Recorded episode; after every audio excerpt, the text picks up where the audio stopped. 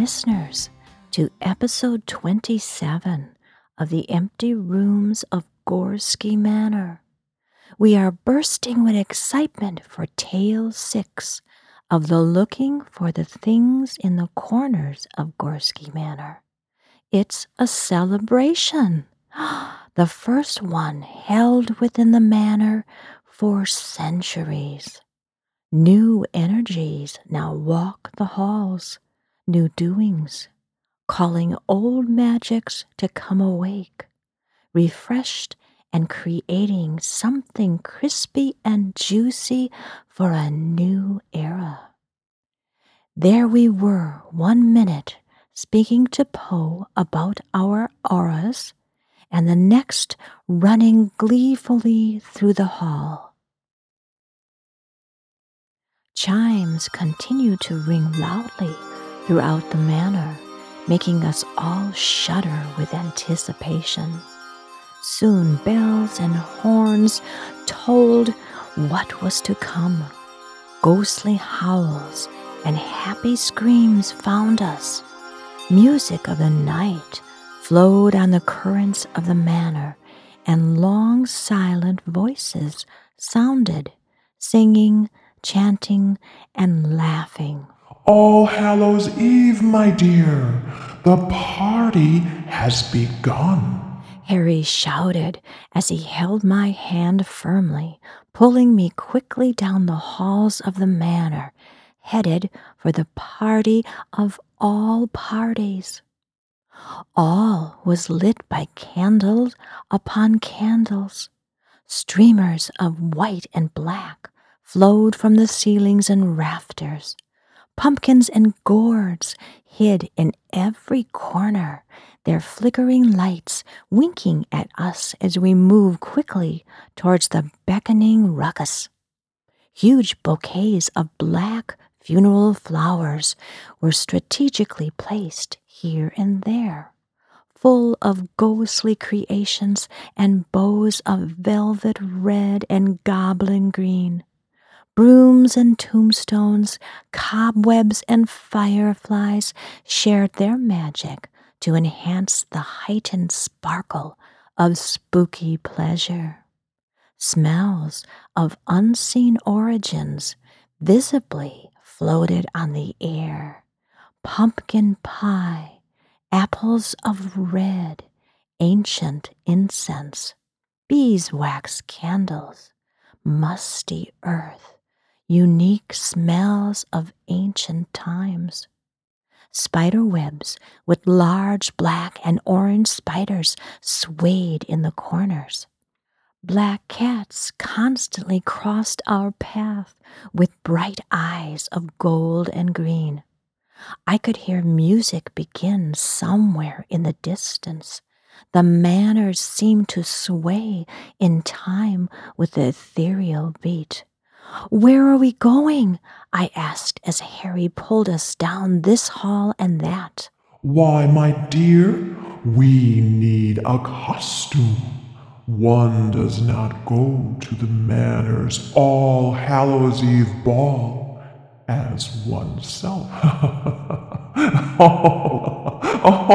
he laughed heartily with glee.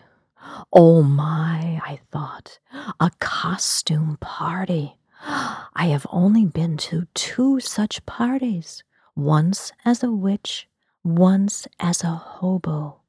Oh, what shall I be? The manor knows. Harry answered my thought. We began to pass what I suspect are the current inhabitants of the manor, walking, laughing, floating. Every door in the hallways and rooms began to open.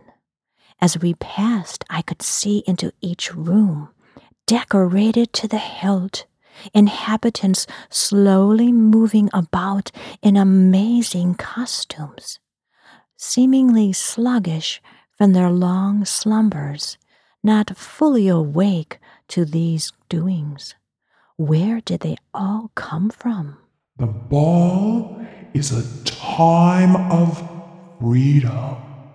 Harry answered my thoughts once again. Are they all the inhabitants of the manor? I asked, as the rooms and halls began to feel crowded with party goers. These are, but not all have arrived, Harry said, starting to greet some of the guests.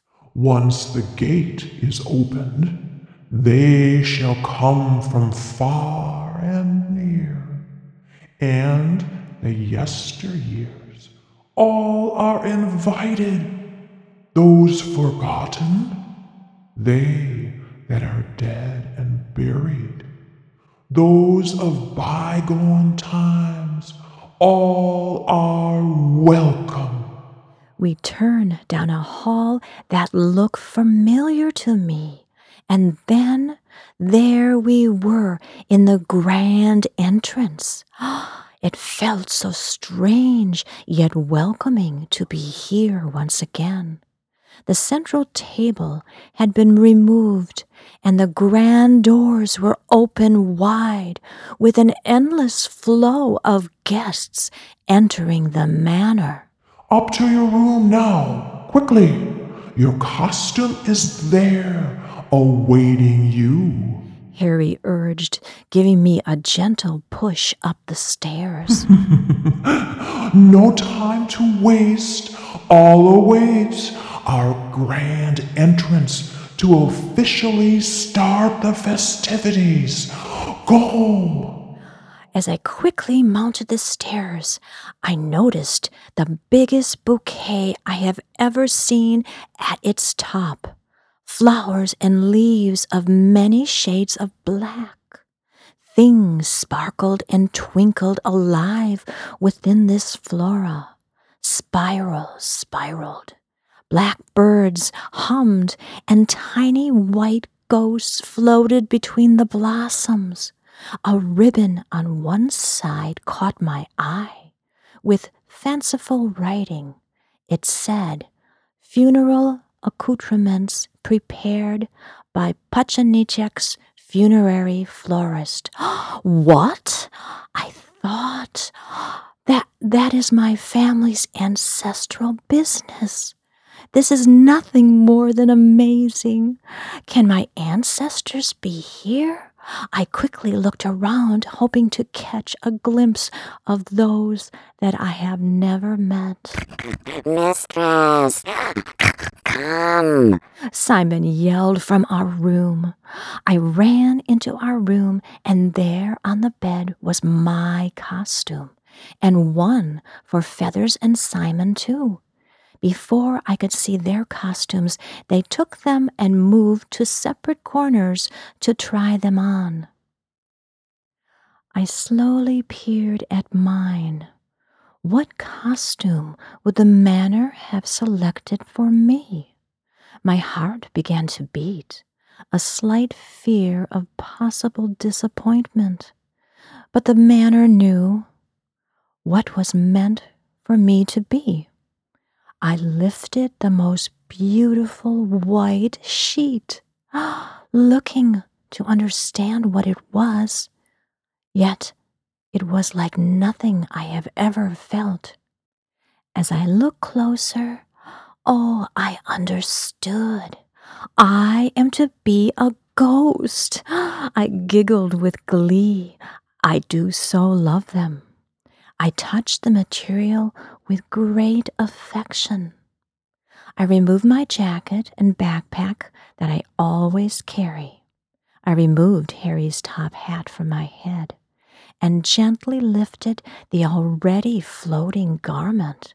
It slipped so easily over my head. I felt transformed. Each movement I made caused the garment to flow as if on its own. Oh, such magic! I looked down and could no longer see any of me. No shoes, no hands. Touching my face, I felt I have transformed into a real ghost. This sheet did not have the usual two black holes for my eyes, but adhere to my face as if it was part of me. I moved my hands to try and shift it, but it held firm. I had a moment of scare. I hope I can get this off. I will ask Harry as soon as I see him. I relaxed and walked to a mirror. In front of it, I stopped and sharply looked at the first sight of me, for my face was of white, my hair flowing white as if in a breeze, yet my eye sockets were black, and eyes fully black too. It took me a few deep breaths and a few moments of time to feel comfortable.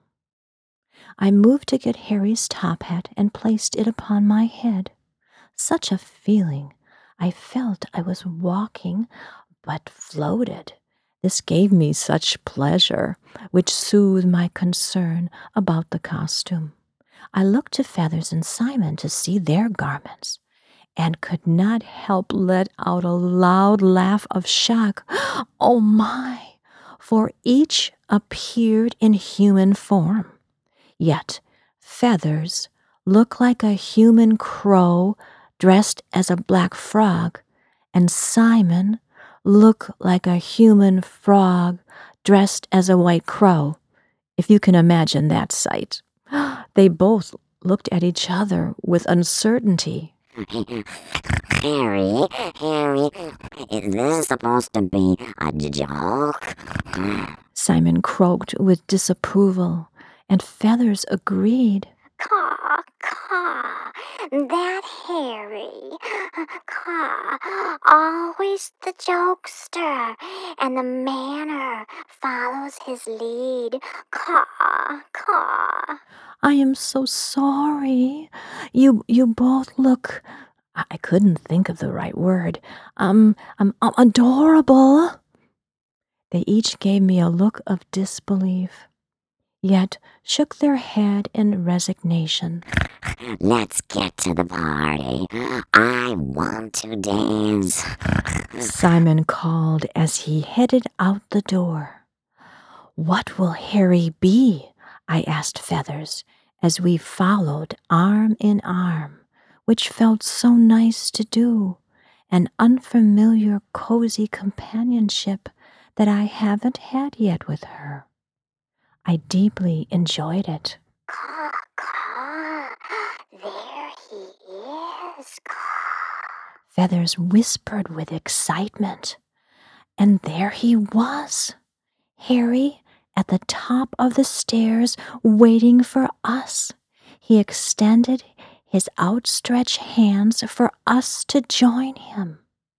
And his costume was Richard Carlson, my most favorite actor in spooky B movies of the 50s and 60s. Creature from the Black Lagoon, Ghost Breakers.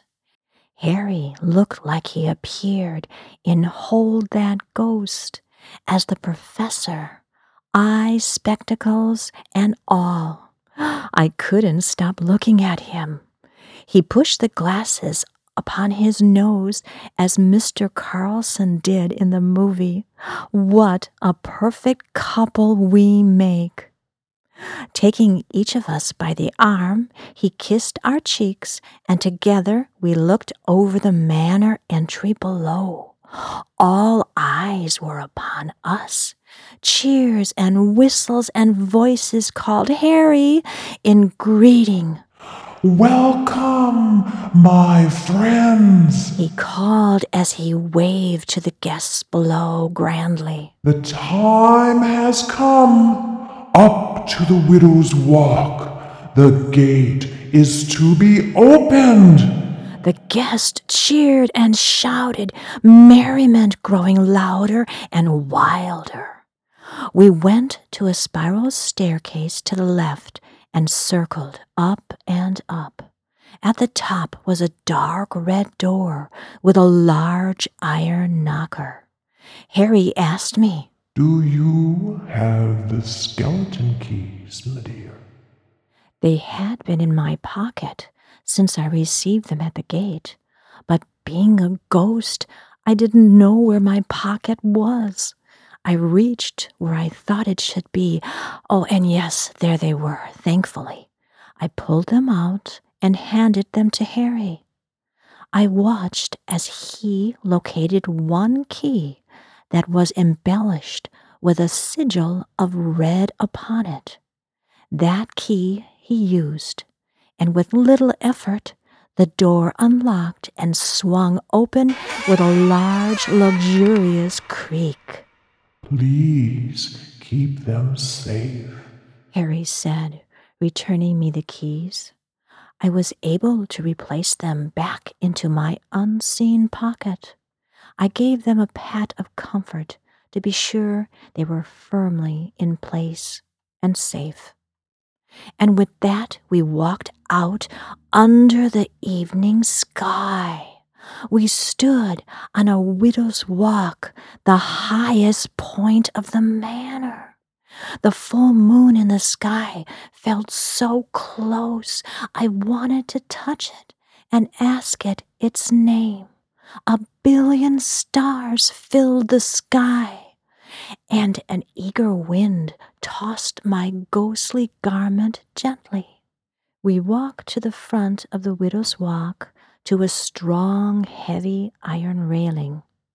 Two gargoyles sat at each corner, turning to look at us with eyes shining green, mirroring the night's anticipation.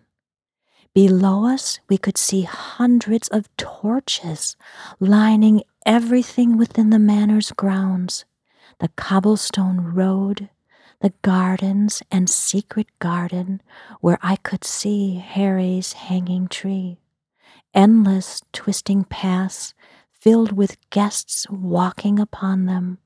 The celebration sounds below echoed in waves up to find our ears. In the distance, the sea reflected the moon and stars beyond the manor's forests, and the cemetery twinkled with candle light and glowing dancing spirits. I looked to the sisters' hill and was overjoyed to see their lights shining amber from each window of their cottage. Torches flickered on their hill, and I could see them there with their witchy guests dancing in a circle. I could see the manor gate with two tall sentries standing, torches in hands looking up to us. A flock of blackbirds, crows, and ravens flew overhead, calling and singing their beautiful mystery songs. Harry lifted his hands, and the sentries snapped into attention.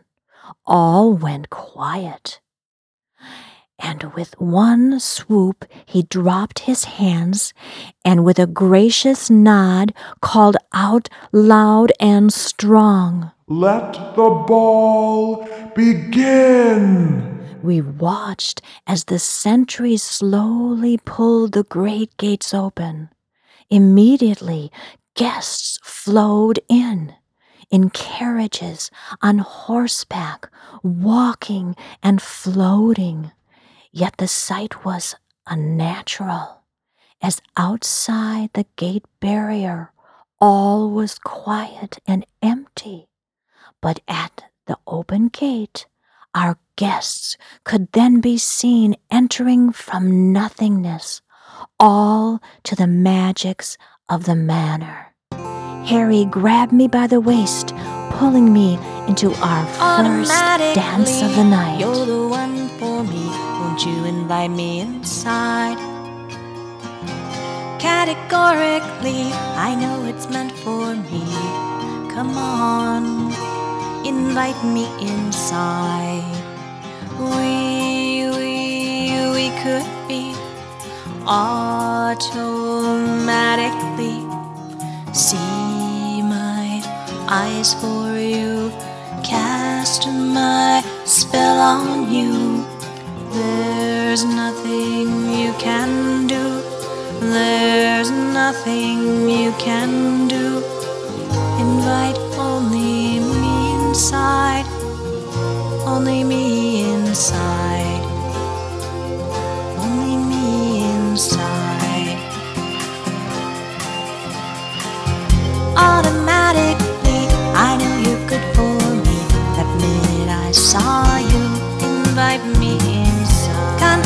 Confidentially, I think that we could be. Come on, invite me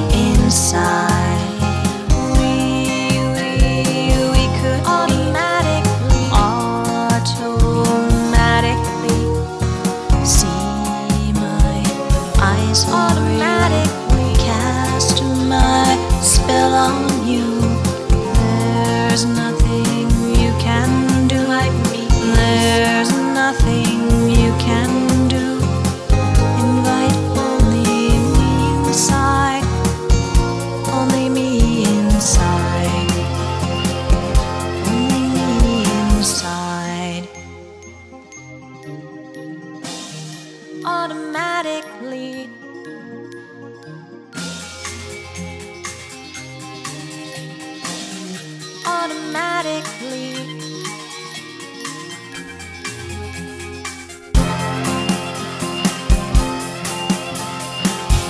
Incidentally, I'm gonna make you see I'm just the right one for you. Invite me. Confidentially, between you and me. Come on, invite me inside.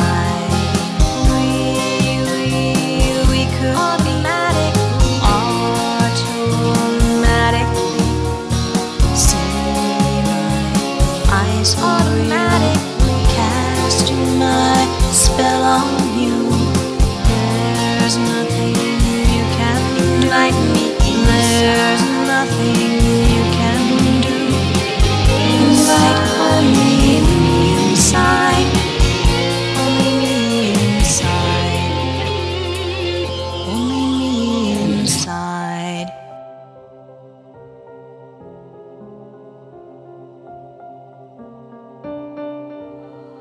We finished our dance arm in arm, catching our breath, enjoying the night air, watching the procession of endless guests enter the grounds, slowly flowing to all the corners of the welcoming manor. Across the sky, a colony of bats soared over us, swirling in beautiful spirals like black fireworks though Harry tensed and watched their movement intently. Then, in one moment, they dispersed and flew into the many chimneys of the manor. Someone unwanted has found its way into the ball. With shock, I said, Whom? I am sure we will soon see. He said pensively, yet shaking off his concern. Come, come, my dear, to the grand ballroom. And off to the grand ballroom we ran, hand in hand, Feathers and Simon at our heels. I just wanted to dance the night away, but felt the heaviness of Harry's concern in my heart, an uninvited guest. Just as we were about to return through the red door, a flurry of great wings from above hit us from behind. We turned to watch a great white dragon land upon the roof of the manor. A lovely woman sat upon the dragon's back. She too had wings. Her dress, half black, half white, two ravens, one black, one white, sat upon her shoulders. Harry waved a happy welcome to her, which she acknowledged with a graceful nod. She is Linda Leah, a powerful angelic sorceress. Very comforting to know she is here.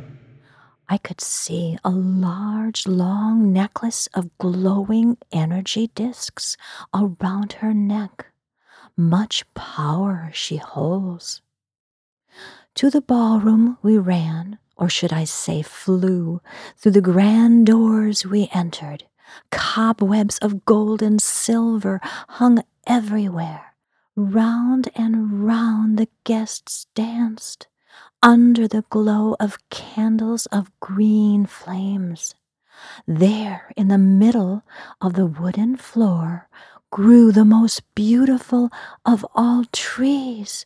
Twisting branches reached to the ceiling and walls, trunk of woven woods with a plethora of knot holes and burls. Heavy roots curled up, then back into the floor. Leaves of every autumn color swayed to the music, reflecting, stirring the sense of autumn to delight our noses.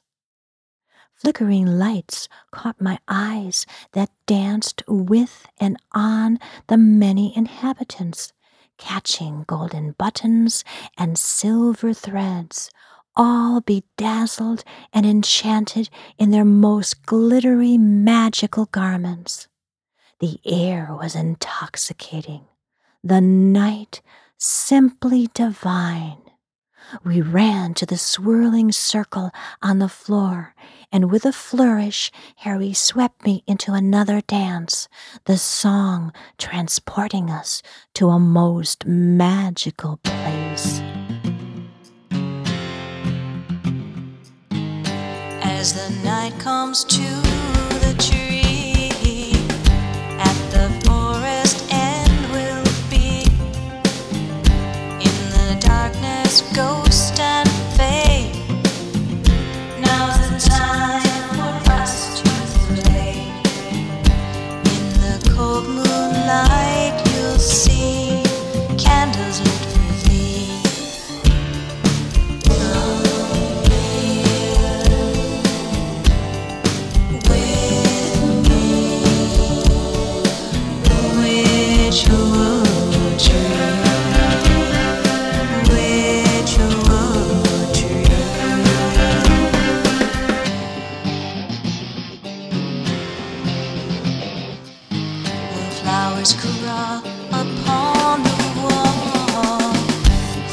shadows slowly fall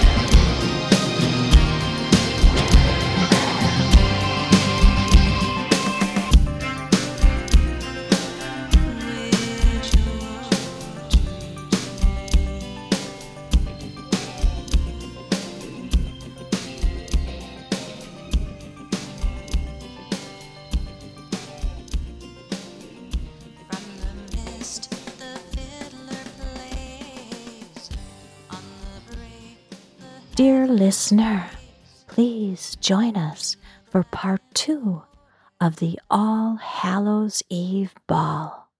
Blessings and hugs. And his costume was Richard Carlson, my favorite. I had to. I couldn't hold it back.